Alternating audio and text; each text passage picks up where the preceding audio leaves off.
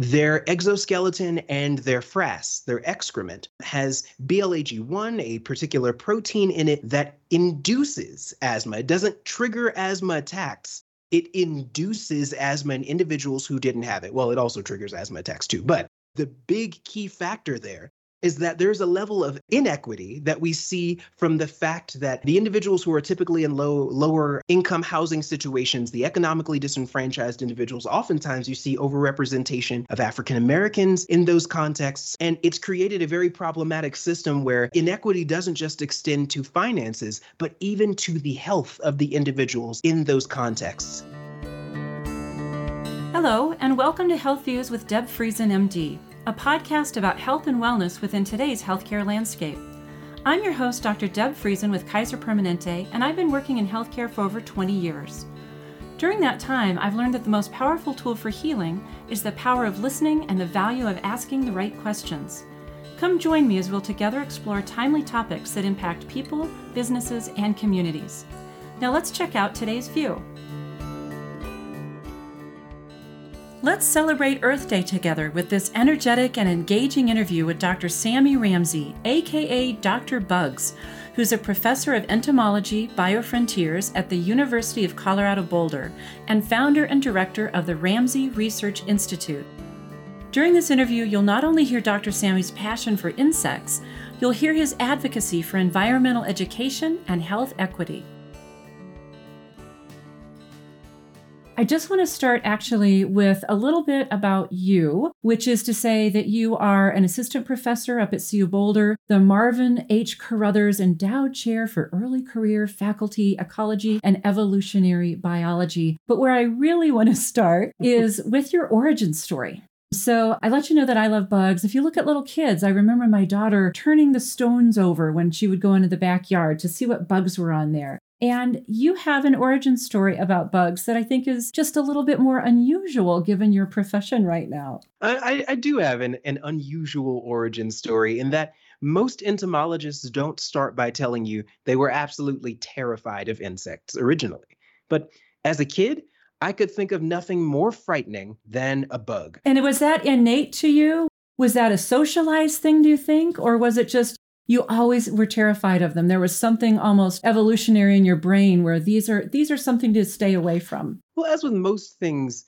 um, we come to learn that there's a balance of nature and nurture involved in both. I'm sure that there was an interplay of both of those elements there, but there did seem to be something deep down inside of me that mistrusted insects, thought that they were always out for my ill, and I didn't really get a lot of pushback to those belief systems. And it really wasn't until my parents got fed up with what was going on. I mean, I was having nightmares about insects oh. on a oh. regular basis and waking everybody up, running from bugs that weren't there. And it was just, it was a little much. So my parents got me a library card at age seven. They told me people fear what they don't understand, and that if I learned about these creatures, maybe I wouldn't be so afraid of them. And they could not possibly have known how well that would work because my mom says it worked a bit too well. After that, I was bringing bugs into the house, constantly looking at their behavior. I wanted all of them alive. I never did the whole pinning insects thing as a kid. It was always jars and then eventually moving up to terraria of insects that were in various places in the house. And it was just such an exciting way to see the natural world. I was also always the smallest kid in my classes, by far, the smallest and skinniest. And I was inspired by what these creatures could accomplish, being some of the smallest organisms on the planet. Oh, it was so interesting. You could almost relate to them. And they were meaningful and made a difference despite their size. I couldn't agree more regarding kind of the natural world and combination with the library. We had an external hive in our backyard and very afraid of the bees. And I had little kids, and we went to the children's section and got books on bees. And it was just amazing. And we all fell in love with them. So I, I totally identify with what you're talking about there. So went on to become a professor. I know that you've studied bees. Before we go too much further, though, one thing that also intrigued me is that you want to continue your adventure of learning through other people with the Ramsey Research Foundation. And I want to give you just a minute to talk about that because I was actually really touched about kind of what that's all about. Oh, for sure. And I'm glad that it really connected with you because I think science can accomplish a lot more than it has been accomplishing lately. but there have been some barriers and roadblocks in the system. And the two areas where I see those barriers being most pronounced are scientific funding um, on the sides of the researchers, and then the actual access to science that regular people have all the time. There's so much science that's actually funded by our tax dollars. And then what happens is that science gets tied up behind paywalls in these journals with a whole bunch of language that's inaccessible. And people never actually get to see where all of that money went and where all of that time and effort and energy went. In addition to that, researchers don't really connect with the general public the way that they did, you know, even 100 or 200 years ago. They used to just have these super awesome town hall things where scientists would show up and just talk about their research, and it was an event. And everybody would gather around and listen to these naturalists and these entomologists, these biologists talk about the incredible things that they discovered in their laboratories. But somewhere along the way, that's gotten disconnected. And we spend most of our time only talking to other people who are experts in our field, and we're losing our ability to actually explain what we do to the general public. And that truly came to a head during the pandemic when we really needed to hear our scientists. We needed to trust our scientists. But because there wasn't an established relationship back and forth between uh, a lot of researchers and the general public, what came to fill in the gap was, well, the internet. And that can be a really mixed resource. We have to think about the fact that we charge people for truth, but we have made lies available on the internet for free. They are, matter of fact, not even just free. There is an algorithm that will funnel it into your brain if you let it, all the various lies. But then when we want people to be able to access the most accurate information, the most up to date information available, all of that is behind paywalls and these different journals. So the Ramsey Research Foundation, the goal of it is to connect the public with science and to connect science with the public. And so, by making sure that all of the work that's published through the Ramsey Research Foundation is open access, everyone will be able to read our papers but really connecting people with the, the research that's being funded, allowing people an avenue where they can fund scientific work and know for sure that that work will be explained to them um, by the research community and also made available to them in open access publications. That's the goal of the foundation. We're currently putting together a system now to allow for the, the funding to be available to the scientists and to allow for people to connect with that work. I love it. And one of the things that struck me is plain English press releases. Again, this should be part of our language, right? There shouldn't be this whole other scientific language. So I loved that aspect of it. So I want to talk bugs. So entomology, it touches really every aspect of our lives, whether or not we're aware of it. It's involved in the food we eat, the air that we breathe, the water that we drink, the medicine that we use to heal our bodies. One stat that's really stuck out to me is that there are 1.4 billion insects for each one of us, which just kind of blows my mind. You can't even think about counting to a billion. And we're seeing insect losses. We're seeing insect declining numbers. We're seeing habitat loss for a lot of different reasons. And it has implications for world health, for individual health. But let's start at the beginning because I think what we agreed we were going to talk about today is just one aspect of all those insects, which is parasites. So, parasites, as I looked at the origin of the word, it really tickled me. In ancient Greek, the term parasitos was initially used to describe community officials who went to public events and spent the community's money for their meals and entertainment. It was really only relatively recently that parasites became known and, and really associated with microorganisms. So, can you tell me how you define or what a parasite is now? I certainly can. And thank you for bringing up that ancient Greek connection, because that's an obscure element of it that I think perfectly describes how we think of parasites. They're in antiquity, when people were trying to describe the natural world, they actually ranked them in a hierarchical system. And you can see this with lots of different researchers from way back in the day, de Comte de Buffon and all the rest of them, who have done a remarkable job describing organisms. But then they decided to rank them, which wasn't the most scientific thing to do. But hey, and so a lot of these organisms achieved pretty high rankings, things like lions and bears and eagles. But then as they brought things down the scale, at the lowest were the parasites. The parasites were these organisms where they believed it was objectively true that these creatures were the lowliest and least glorious insects on the planet because of their way of deriving sustenance. They have to attach themselves to another organism, live inside of another organism, or otherwise steal resources from another creature in order to exist. So, just like those officials who were funding their own lives using the resources of other people,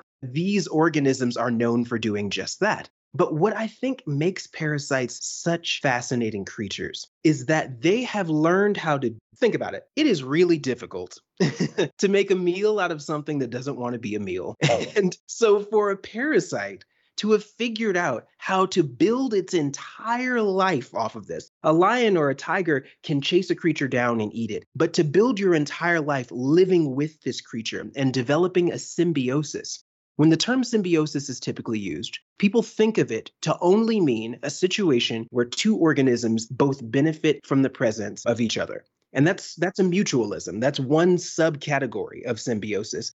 But a symbiosis is a deep, intimate association between two organisms of different species where one or both of them need the other. And parasites, they need their host in order to continue their life cycle. So they are a part of a symbiosis with that host. And what makes these symbioses so fascinating is that they have to create an entirely different life history, an entirely different life system. They have to solve problems biologically in very different ways than any other set of organisms. And that makes them really important for us to study and understand. One article that I found referred to them as ecosystem engineers with a pivotal role in communities. And I thought, I have never thought of parasites as ecosystem engineers, but I, I thought that was such a, a great catchphrase. Absolutely. They are absolutely ecosystem engineers because when they go into an organism's body or when they attach themselves to another creature, they have to restructure that environment so that it works for them. And the level of restructuring that has to occur is on such a broad scale that they can be thought of as ecosystem engineers. And there's so many different ways to go about this. There's so much diversity in the realm of the parasites because it's actually a really effective way to live a life in this world when organisms decide to do so. It's, it's pretty successful evolutionarily. Yeah, it really is. And the other thing that I found as a reminder so interesting is when we think about a lot of impact of parasites on human disease, we think of, I think of um, more tropical areas, more around that equator kind of thing. And you see things kind of go each way. And we're seeing that spread, right? We're seeing that things have the ability to move from their base geographies, as it were, and they're spreading through places. They're spreading through geographies and, and longitude and latitude. So let's maybe back up and talk about some diseases that we know are parasitic in nature. Some stats that I found that just blew me away. And I'm a doctor and I remember reading about this stuff. But things like Chagas disease, 8 million people. Schistosomiasis, say that three times fast, 200 million people. Hookworm, 740 million people currently infected. So this is not a small thing that we're actually thinking about and dealing with. Are there other diseases that you think about, research, or want people, or think people might be familiar with?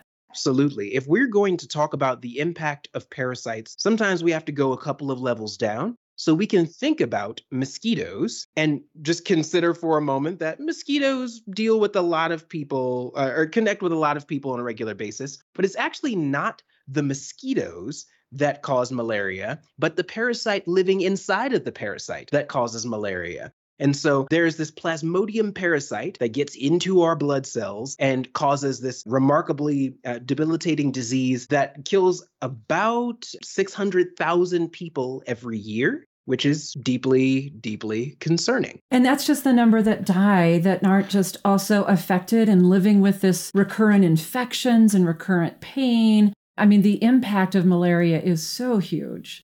Mm-hmm.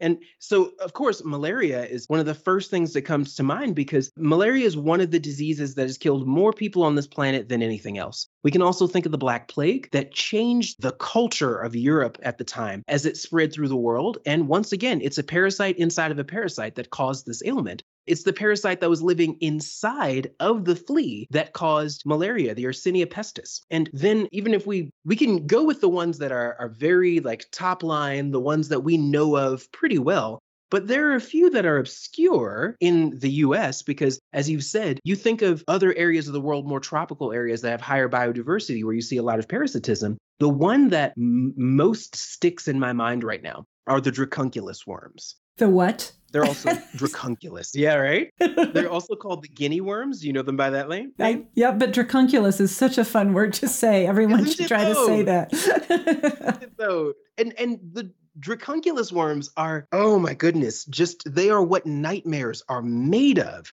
The fact that this parasite can get into your body without you even knowing it from the drinking water that you've consumed. And then when it gets inside of your body and hatches, they'll eventually work their way down into the lower extremities of your appendages. And when you then touch water, the worm is then aware, oh, I'm in a location where my babies can thrive and live now that this individual has touched water. So I'm just going to burst out alien style. And so this worm, which has caused a blister on the leg, then pops out, not its entire body, just sticks the end of its body out and starts spraying eggs into the water.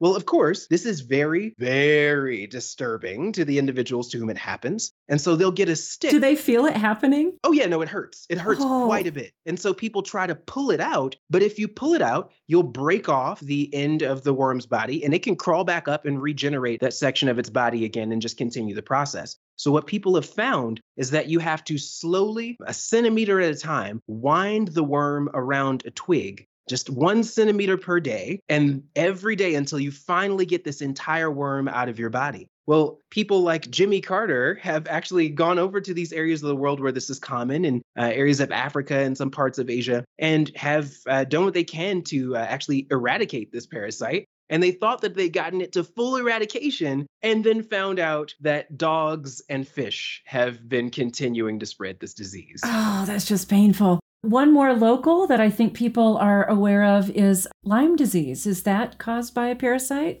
It certainly is, a spirochete.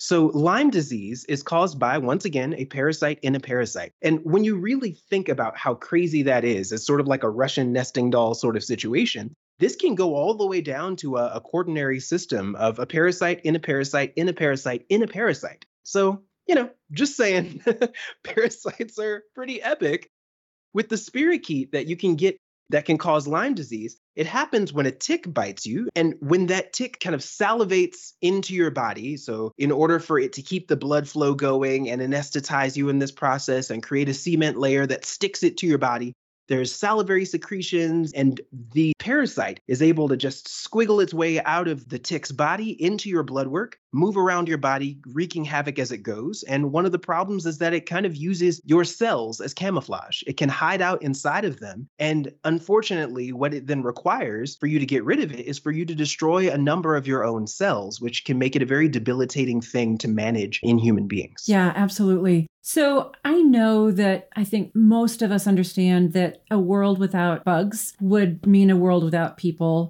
What about if we really could eradicate parasites? Would that be good for all of us on Earth? So I've done a number of ask me anything sort of things where uh, I'll do a, a, podcast or give a talk somewhere and then just open the floor. And one of the first questions that almost always comes up is all right, I've got one that'll stump you. What is the point of, and then they will name a parasite, mosquitoes. What's the point of ticks? What's the point of, and it can be, if we think about this entirely on the basis of the point of an organism needs to be the benefit that it provides to me, directly, economically, sometimes those questions can be hard to answer because I can give you a very easy here's the point of honeybees. They provide $18.6 billion to the United States economy every year and more than $260 billion to the global economy every year. And those are conservative estimates. So, yeah, we can quantify economically their benefit. But what do we say about mosquitoes and these other creatures? Well, I really want people to consider for a moment that when we're studying these organisms,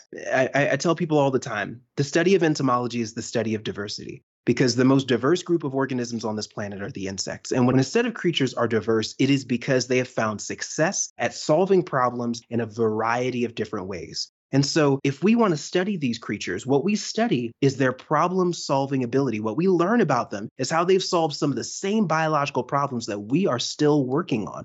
We learned how to make paper from wasps from watching them solve a problem, we looked at these paper wasps and decided, you know what, we can take that really cool ability that they have there and solve a problem. We learned how to produce antibiotics from bacteria competing with other bacteria. And so one bug to fight another bug, and it's been quite remarkable from creatures like mosquitoes as we learn how they have solved these different problems as we've learned about the the medicinal properties of their saliva their ability to create these blood thinners and everything just biologically without all of the other synthesized chemicals and things. It's it's really quite remarkable to see what they can do and the number of things that we can learn from these parasites are endless because they have learned how to exist in our bodies and they can teach us how our bodies work. If we got rid of them, we would get rid of all of those incredible problem solving systems and never know how to unlock those answers potentially. I love that. And I think I'm going to talk about this podcast as insects as our mentors because I think that's just a lovely way of understanding the value that we get so, even from moving from the hypothetical space, is there a place where parasites are actually good for us? I think that we always think of them as malignant instead of benevolent. And so I can think of maybe one or two examples, but I'm going to let you share. Oh, for sure. And this is one of my favorite things to talk about because it never ceases to astound people. I want people to understand that parasites are not out for your ill, they just want to share. So for the same reason that you don't want to burn your house down, parasites don't want to kill you. They need you, they are dependent on you and connected with you. So, the parasitic organisms that live inside of our bodies, they have established a symbiotic relationship that while they are taking resources and not necessarily giving things back, they don't want to hurt you in the process. And when you have a balanced parasite relationship, the vast majority of the time, it will not hurt you in the process unless you get too many parasites. But the thing that does occur is people get parasites from other animals, and those parasites have adapted to an evolutionary context that is totally different, another organism's body.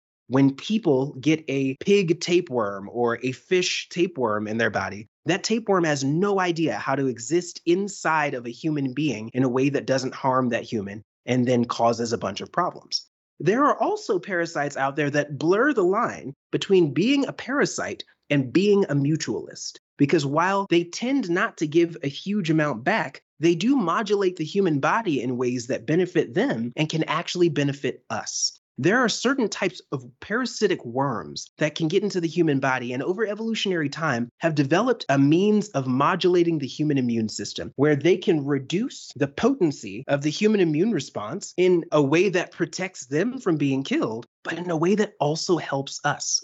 Individuals who lack these parasitic worms have a much greater predisposition to issues like asthma, typical autoimmune diseases that we have seen on the rise as we have become a more sanitized world that's gotten rid of these parasites, even issues like Crohn's disease, these varying issues that are related to immune responses, where these parasites have learned how to modulate the immune response that can actually protect us from diseases. It's amazing to me to think about that. We're seeing the world warm up, which means we're seeing effects of that on populations we know how important all of this is. So, how is it that we're seeing changes happen in those insect populations? And it seems to me there's such a risk in losing all of that insect knowledge, as you put it, when it comes to how we're going to continue to live in this world together. So, what's happening in the world of insects as the world is heating up? Oh, my goodness. As the world is heating up, you're seeing environments change much more rapidly than evolution can typically account for. So, evolution is usually a fairly slow process. And I don't want to leave you with the impression that evolution stops or fails in these contexts.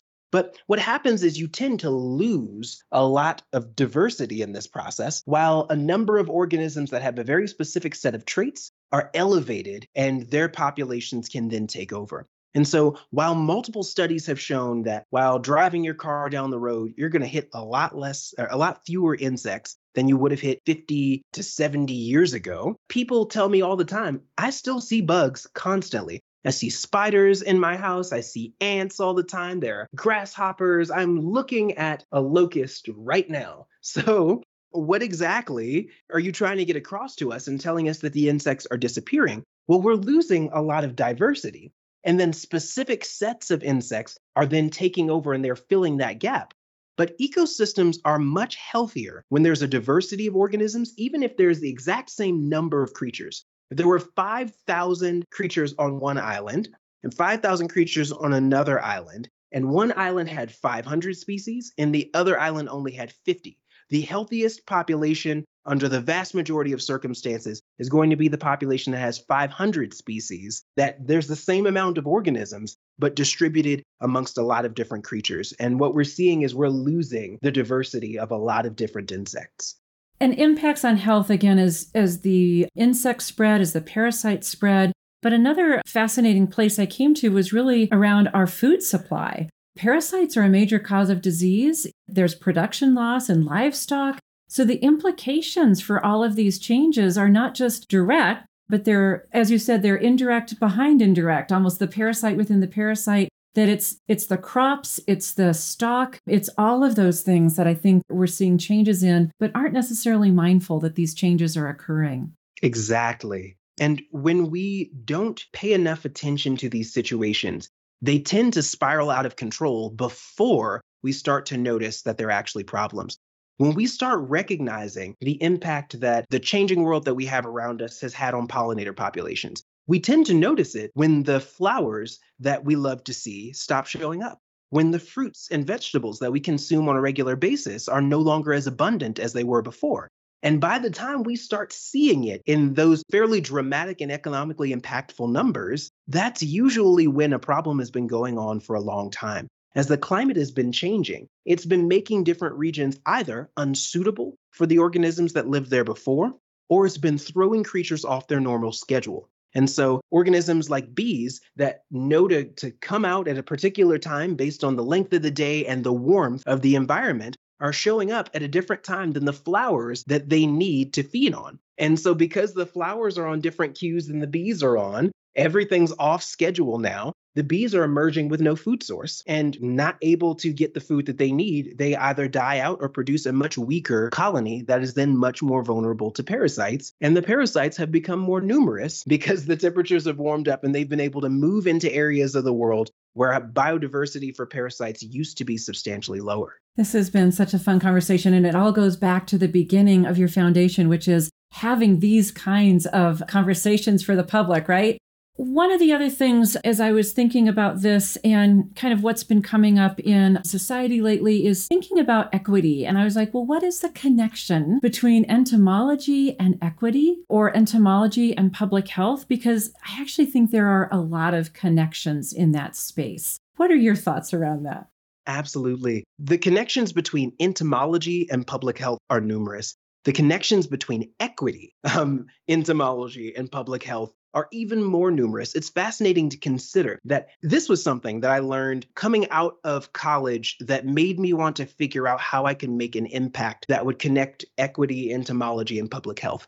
When I learned that individuals who live in low income housing are substantially more likely to have asthma than individuals who do not, and we found that the connection there are cockroaches, which are also symbiotic organisms with human beings. Their exoskeleton and their frass, their excrement, has BLAG1, a particular protein in it that induces asthma. It doesn't trigger asthma attacks. It induces asthma in individuals who didn't have it. Well, it also triggers asthma attacks too. But the big key factor there is that there's a level of inequity that we see from the fact that the individuals who are typically in low lower income housing situations the economically disenfranchised individuals oftentimes you see overrepresentation of african americans in those contexts. And it's created a very problematic system where inequity doesn't just extend to finances but even to the health of the individuals in those contexts and so, by us educating people on effective ways to get rid of cockroaches, telling them that things like bug bombs and buying bug spray to spray around the place is not actually an effective measure, but typically will expose you to neurotoxins that are worse for you than the cockroaches themselves, but to actually teach people how to exclude these organisms from their home, how to keep their food protected in a way that won't allow it to be a reservoir for these pests to begin with is very helpful, but also lifting people out of poverty through education. We say all the time that education is the great equalizer, and I do not agree with that equal education is the great equalizer. And we have nothing of the sort in the US because we have a system where property taxes pay for education. And as long as we have a system where property taxes pay for education, individuals who live in low income housing, low income neighborhoods, will always have inferior education to those who happen to live in a much richer region of their country. And that is a problem that has to change. Yeah. And you look at not only equal education, but it literally is the air that we breathe, the safety of our neighborhoods, all of those things that we don't directly understand how they tie to health, directly tie to health, including the, the ways that you talked about. So thank you for making that connection. What are you studying right now? So I know that you are a researcher. And so uh, what's happening in the lab? My lab, through and through, there's always a connection with parasites. And so right now, I'm working to better understand the parasite that is driving our pollinator pandemic. You may not have known this, but pollinators themselves have been experiencing a pandemic for far longer than we have as human beings. There is a parasite called Varroa destructor, which I know the name sounds really dramatic. Someone even told me it sounds like a transformer or something. I love it. Varroa destructor climbs onto the body of honeybees. My research as a graduate student actually showed that this parasite liquefies the liver of the bees, uh, liquefies the liver of the bee, and sucks it out of the bee's body. And by damaging this element of the bee's body that detoxifies pesticides, manages their immune system, produces the proteins and fats that they need in order to survive, it dramatically decreases their lifespan and creates a lot of problems with disease for our bees. Well, worse still is that there is another parasite in Southeast Asia that, uh, as a result of human movement and climate change, seems to be on its way to other parts of the world. It's been expanding its geographic range quite steadily. Well, both of these parasites are concerns that I've had my attention on. One, I'm trying to figure out ways to better manage the parasite that we currently have while also looking to the future and figuring out ways that we can either exclude the tropy mite from getting to the US, that's the one that's currently expanding out of Southeast Asia, and ways that we can treat it in countries where it has already become a dra- dramatic problem. A lot of our attention tends to shift to parasites when they reach what we would consider to be developed nations, but it's the developing economies where we just don't care about it as much so places like Pakistan lost 100% of their honeybees to this parasitic mite, Tropilaelaps mercedesae, the tropy mite. And we paid very little attention to it because that's a developing nation. We're not too concerned about a lot of the elements of what's happening there. But as soon as it ends up in Europe or Australia or then we're going to start freaking out. And I want us to understand right now, we need to help those other nations either out of total selfishness um, because out of total selfishness, we can say if we figure these problems out now, we won't be caught flat footed when the creature arrives. But out of selflessness is the direction I would love for us to take because those people are people too. Their environments are important and their health is important. And honeybees underpin global food security. What's the biggest surprise from your research? Oh, my goodness. The biggest surprise from my research, and it's actually, uh, we just submitted this paper, so I think I can talk about this a bit now, but the biggest surprise from my research so far has continuously been how clever the Varroa parasite is at exploiting honeybees. My thesis as a graduate student, uh, as a PhD student at the University of Maryland, was to understand the adaptations that allow for Varroa destructor to exploit honeybees. And my goodness, the crazy things that this parasite is able to do. It can mimic the smell of honeybees, because honeybees live inside of a colony that is dark all the time. They need to find ways to recognize nest mates that don't involve direct eyesight. And so, what they do is by touch and by smell, they can identify nest mates. The mites are able to mimic the smell and the feel of the exoskeleton of the honeybees that they are living with, such that it is a lot more difficult for their host to find them out and do something about their presence. That and is actually really amazing. Isn't that crazy?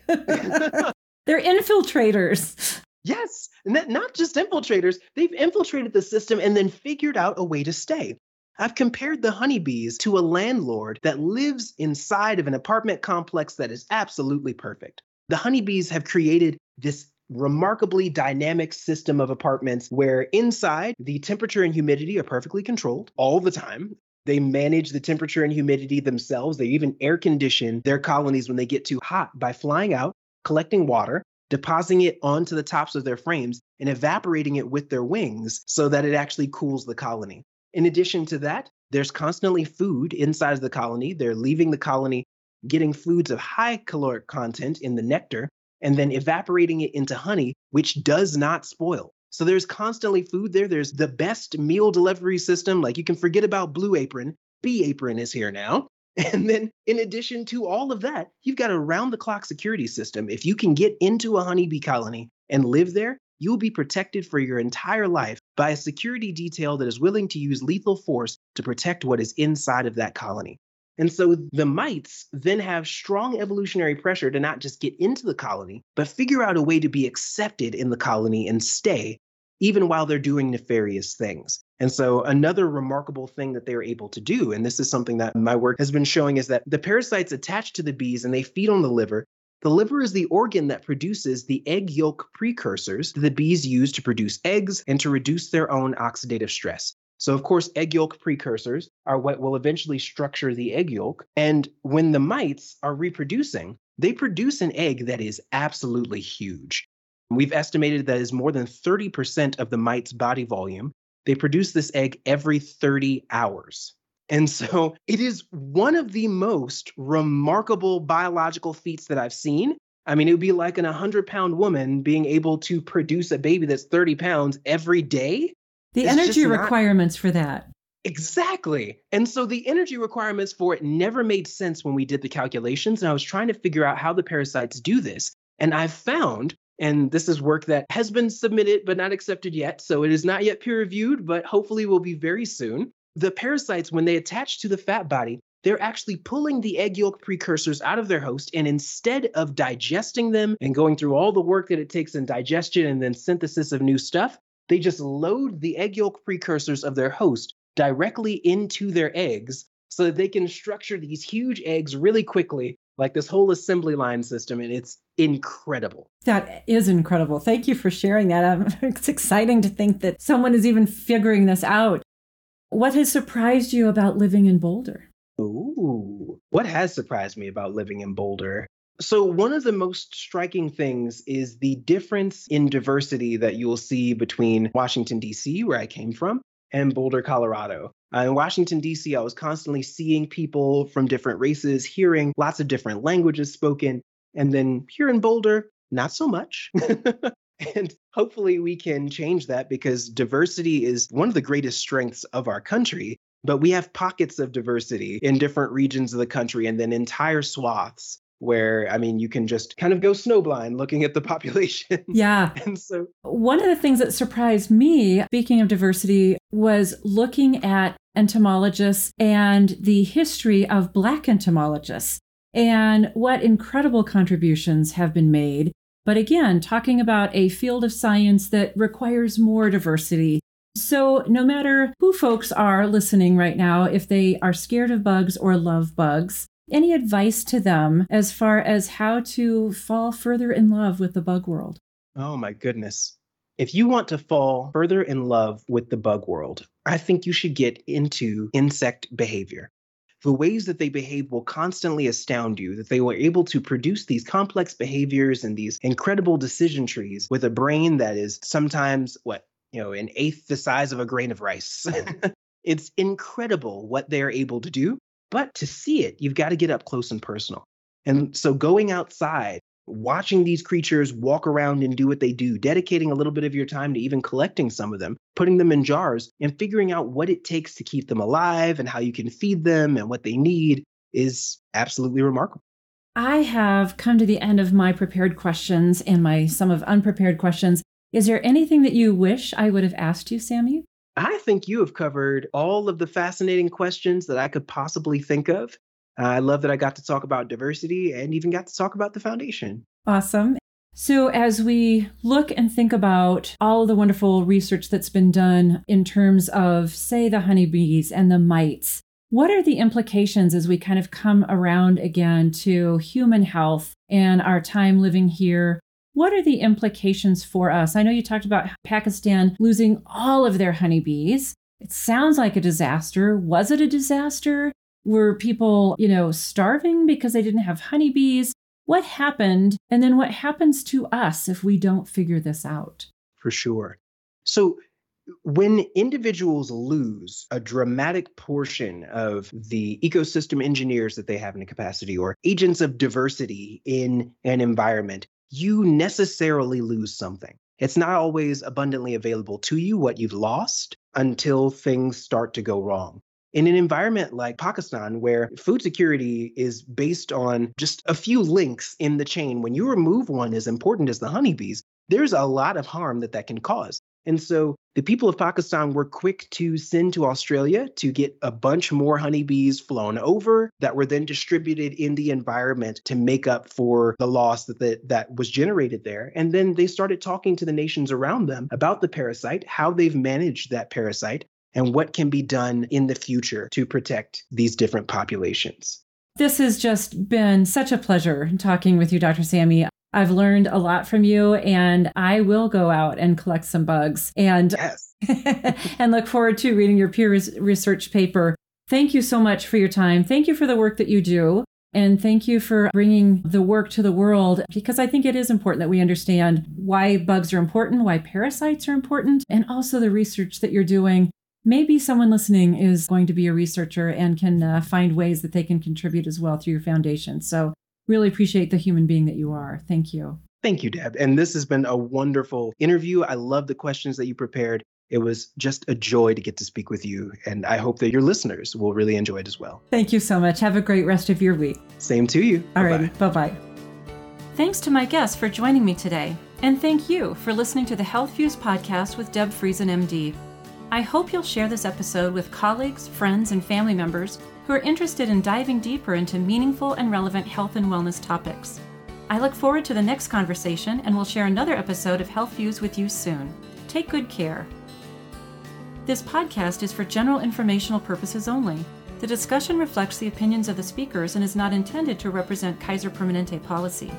It does not constitute the practice of medicine, nursing, or other professional healthcare services, including the giving of medical advice. The content is not intended to be a substitute for medical advice, diagnosis, or treatment. No doctor patient relationship is formed. The use of this information is at the listener's own risk. Listeners should not disregard or delay obtaining medical advice for any medical condition they may have and should seek the assistance of their medical professionals.